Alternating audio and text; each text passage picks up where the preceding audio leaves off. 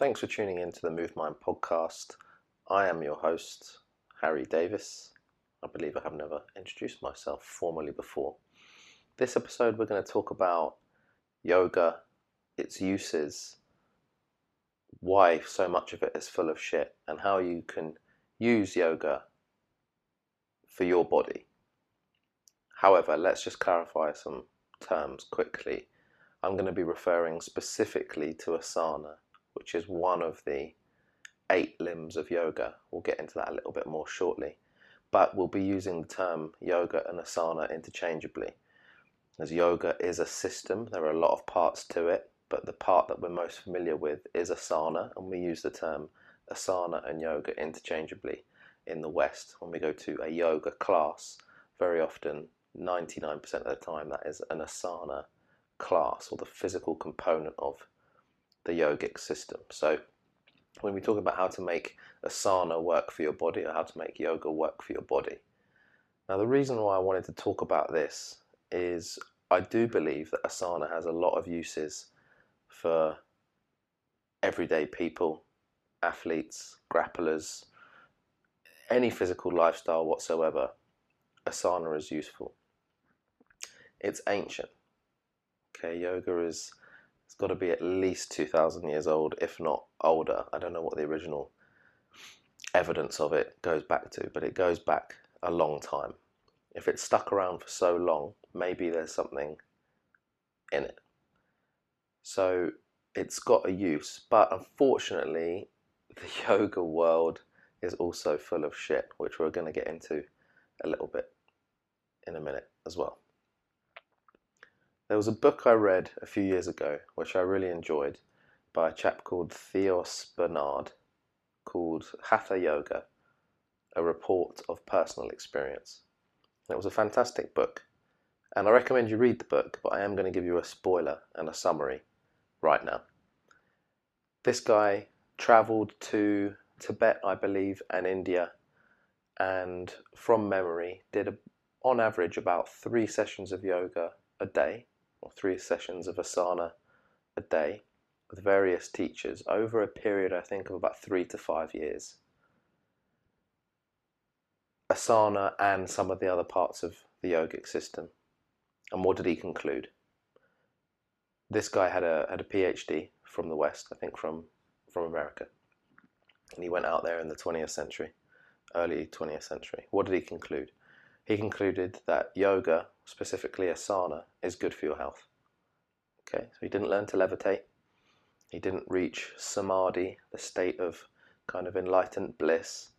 He didn't, you know, travel through walls and whatever various other esoteric claims were floating around at the time and perhaps still to this day. He concluded that it was good for your health. And I would agree. I think that's really the only reason you need to bother with asana is because it helps take tension back out of your body as a system. Okay, with all the training we do with lifting and grappling and whatever ever other sports that you're into, you're putting tension into the system very often. Asana is a great way to take that tension back out of the system, but very often it gets convoluted as a so many so much other shit gets chucked into the mix with yoga that people often get frustrated with it. Lots of people that I know have concluded they don't like it, and I think they're throwing the baby out with the bathwater. And let's dip into a few sort of reasons as to how you can avoid that and then how you can make it work for you. So, yoga as an industry, which it isn't industry, I'm sure it's a multi million dollar industry, is mostly full of shit, unfortunately. It came over to the West, I think, in the sort of late 60s, 70s, from what I can understand, maybe a little bit earlier. And ever since then, we've been pretty much on a path of Chinese whispers and diluting it from what it is. Now, yoga is an eight limbed system, and those eight limbs are across various areas. Asana being the main one that we'll be talking about, pranayama, which is a, a breath based practice or you could argue sort of the early origins of breath work. Then there's a meditation component, and then there's lots of other angles which are arguably far more esoteric than the asana component. Asana and pranayama are probably the easiest to prove with science or disprove with with science in the sense of that they, they, they work to, to gain flexibility, uh, mobility, and stability with asana, and the breath work does work to improve oxygen uptake, carbon dioxide tolerance, etc. The other elements, perhaps a little bit more esoteric and harder to, to take through the scientific method as to whether they work or not. And because of Theos's Bernard's sort of conclusion that I alluded to earlier with yoga being good for your health or asana being good for your health, I really think asana is the only bit you need to bother with, especially with regards to helping your body. You don't need to worry about the rest of it. But yoga is so full of shit because it's got these eight limbs to it, and an eight limb system that's arguably quite complex. And it seems to be that it's been diluted as it's been relayed through to the West. I'm sure you've all come across the usually Caucasian yoga teacher that's changed their name to whatever name their guru gave them, and now they only wear white and they have to walk around with a certain number of neck beads around their neck, and there's something a little bit forced and fake about this kind of archetype you get a lot of people that immerse into yoga to use it as an escape, as any other industry. Again, unnecessary for unlocking its benefits. You get a lot of people that become yoga teachers whose education to go and become a yoga teacher was awful, arguably. A friend of mine is a yoga teacher, and it let slip one day that one of the big qualification companies involved in yoga requires no proof from yoga teachers what their syllabus needs to be in order to qualify other new yoga teachers. I think he said the example he could run a course on vegan cooking, label it as a yoga teacher training course for 150 hours, and he wouldn't be pulled up by this accreditation faculty on the fact he was teaching yoga cooking masked as a yoga teacher training course. So the education is often a bit flimsy depending on who the teachers have been with. So it can be quite difficult to find a good teacher that's not using yoga as an escape, that has had a decent education and knows what they're doing to teach asana properly. So finding a good teacher is difficult. I've found that myself. But that doesn't mean that asana needs to be thrown out. And you can learn without a teacher. And I'm going to explain a process I've used to, to help that, that journey. But a good teacher definitely helps, and if you can find one or you can get one that's recommended to you, then I would go there. So it's a bit of a minefield, and yoga is a nebulous term. When you go to a yoga class, you don't necessarily know what you're going to get unless you've been before. Very often, I've been to yoga classes expecting purely the physical component of asana, and I've been sprinkled and sort of blessed with all these various other inputs and woo woo statements and quotes and life advice from someone who is, you know, arguably, arguably hypocritically escaping themselves anyway. It's not really what I'm going for. I'm not going to church. I'm going to do variations on the theme of stretching for the most part. And navigating around that can be difficult, but like I said, you can you can figure this out yourself and teach yourself without it being detrimental. A good friend of mine recently let slip that he was going to a yoga class, that he'd booked on to eight weeks worth of classes at a frequency of once per week. And I was um, impressed. I was impressed. I said, Oh, great. Like, um, are you enjoying it? And he said, No, not really. And immediately I thought, Wow, you're only a couple of weeks in. Like, you've got a long way to go then if you're not enjoying it and you're going to stick it out, or you're probably just going to quit. So I asked him. I said, "Okay, interesting. You're not enjoying it. Like, what do you don't what don't you like about it?" And he couldn't really articulate necessarily clearly what it was that he didn't like about it per se.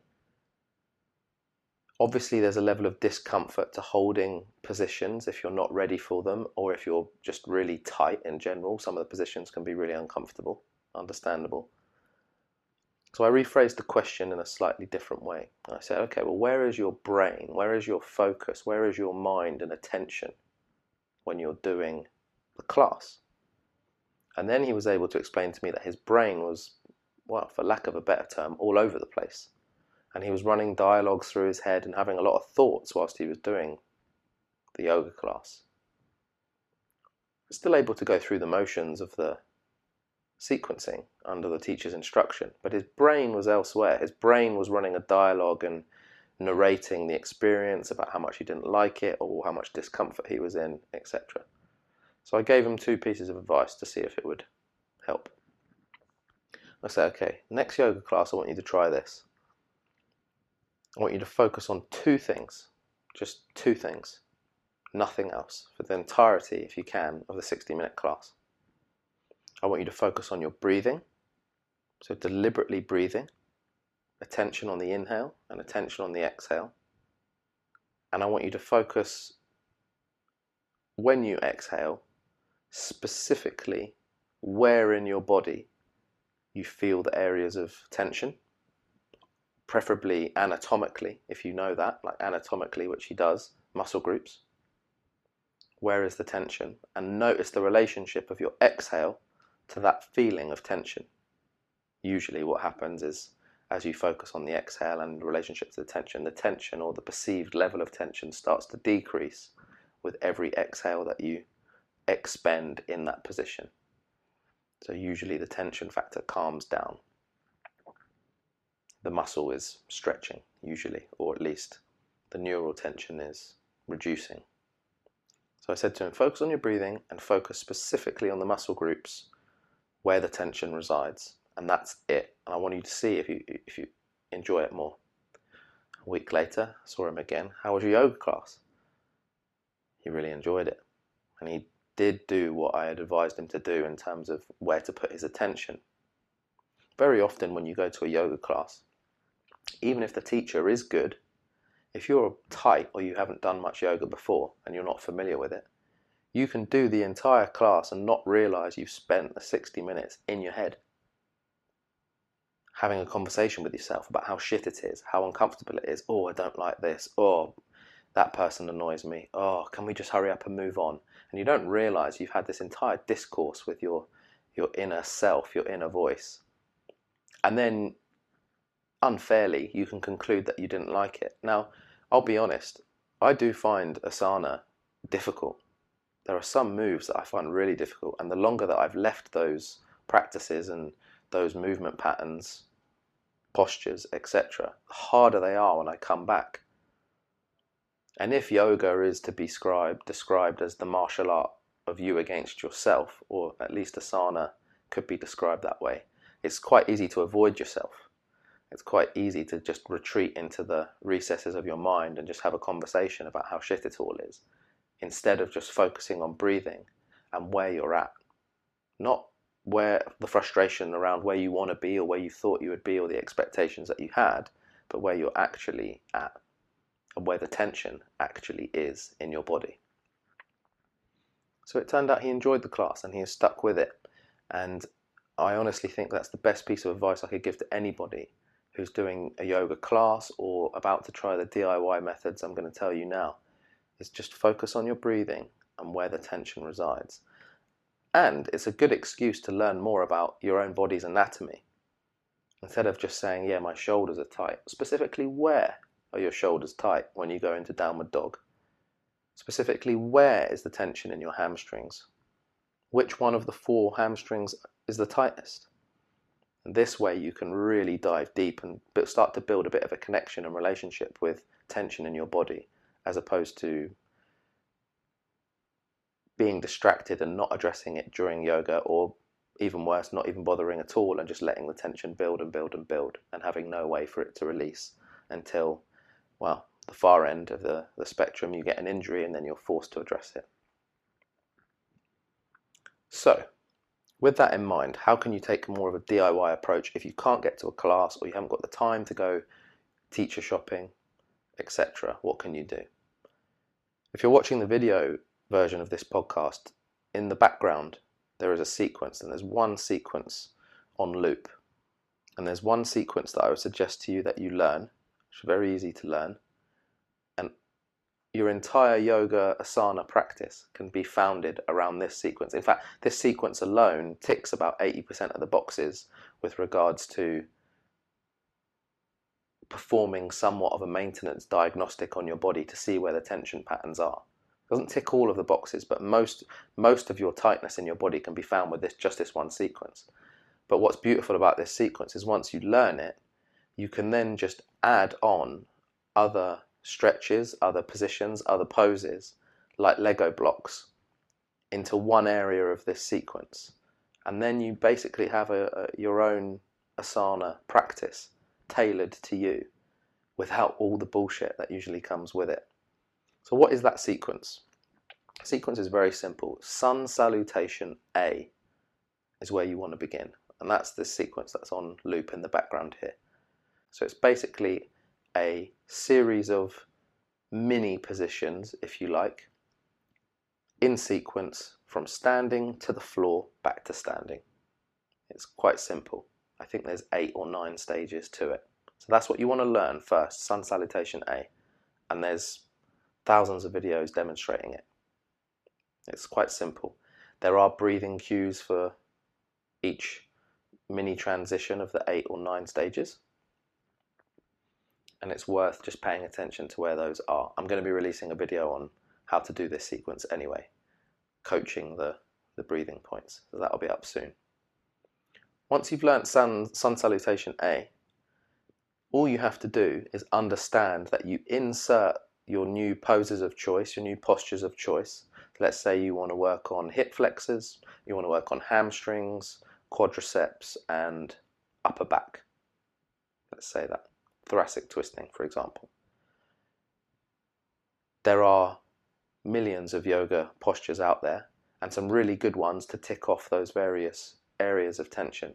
And you're just going to insert that posture onto the end of the downward dog part of the sequence. So from standing, you'll do the sun salutation, you'll work your way down to downward dog, and once you're in downward dog, you're going to then use the Lego block approach and just add on the posture or the position that you want, let's say, to work on your quadriceps. Okay, so you can just literally add it on there. And then you go back into downward dog, you finish the rest of the sun salutation sequence, and then you can go back in and do it on the other quadricep, on the other side, on the other leg, out of downward dog. Finish the sun salutation sequence, back to standing, and then you can go again, get into downward dog, and let's say you want to do hamstrings. So now you add in the Lego block posture for hamstrings, you get the idea. So it's just a Lego block modular approach of just adding on the poses to the downward dog position. Downward dog is like your HQ, if you like, it's your hub, and from there is where you transition into these new poses. And the base sun salutation sequence stays the same. You could just do the sun salutation sequence as well. You can just do that. It, it works very well, especially when you do high volume, like at least 10 rounds of it. You'll get warm, and then anywhere from 10 rounds to 108 rounds seems to be the kind of cosmic spectrum of making it work for you. I did blocks of just doing sun salutations in the morning and at minimum of 10 rounds and it, and, and it worked. But often for sanity's sake and especially for specificity, I can never say that word, specificity, specificity, specificity, specificity's sake, adding the poses in off the downward dog could really hone in on the areas of tension for your body and make asana work for you. So I'm going to put a video up on how to do the sun salutation sequence and I'll also put a video up on how to add in these poses from the downward dog position. And that is it. That's as simple as it needs to be. Your focus just needs to be on your breathing, where the tension resides in your body. And from there, you are good to go. You don't have to worry about any of the other crap. And this way, especially after jiu-jitsu, if you train jiu-jitsu, you can get five to ten minutes of taking the tension back out of your system whilst you're already warm and hot in a way that is not only good for you and good for your health, but calms your brain down, calms your body down, and you don't have to have all the crap that comes along with it. So, short episode today. Just wanted to to highlight that asana is useful, that yoga is a minefield, and that you can learn this without a teacher. And I'm going to help you how over the next few weeks. I hope this has been useful. Please share it around if you know someone who says that, you know, yoga is shit and it's just not for them, or, you know, they prefer to smack a punch bag than they would to go to yoga. It's probably because they've had a bad experience and thrown the, the proverbial baby out with the bathwater. So pass this episode on to them. Thank you for listening. If you've got any questions or specifics about this topic, please ping them over to me on Instagram at MoveMind. And thanks for listening, and I'll catch you next time.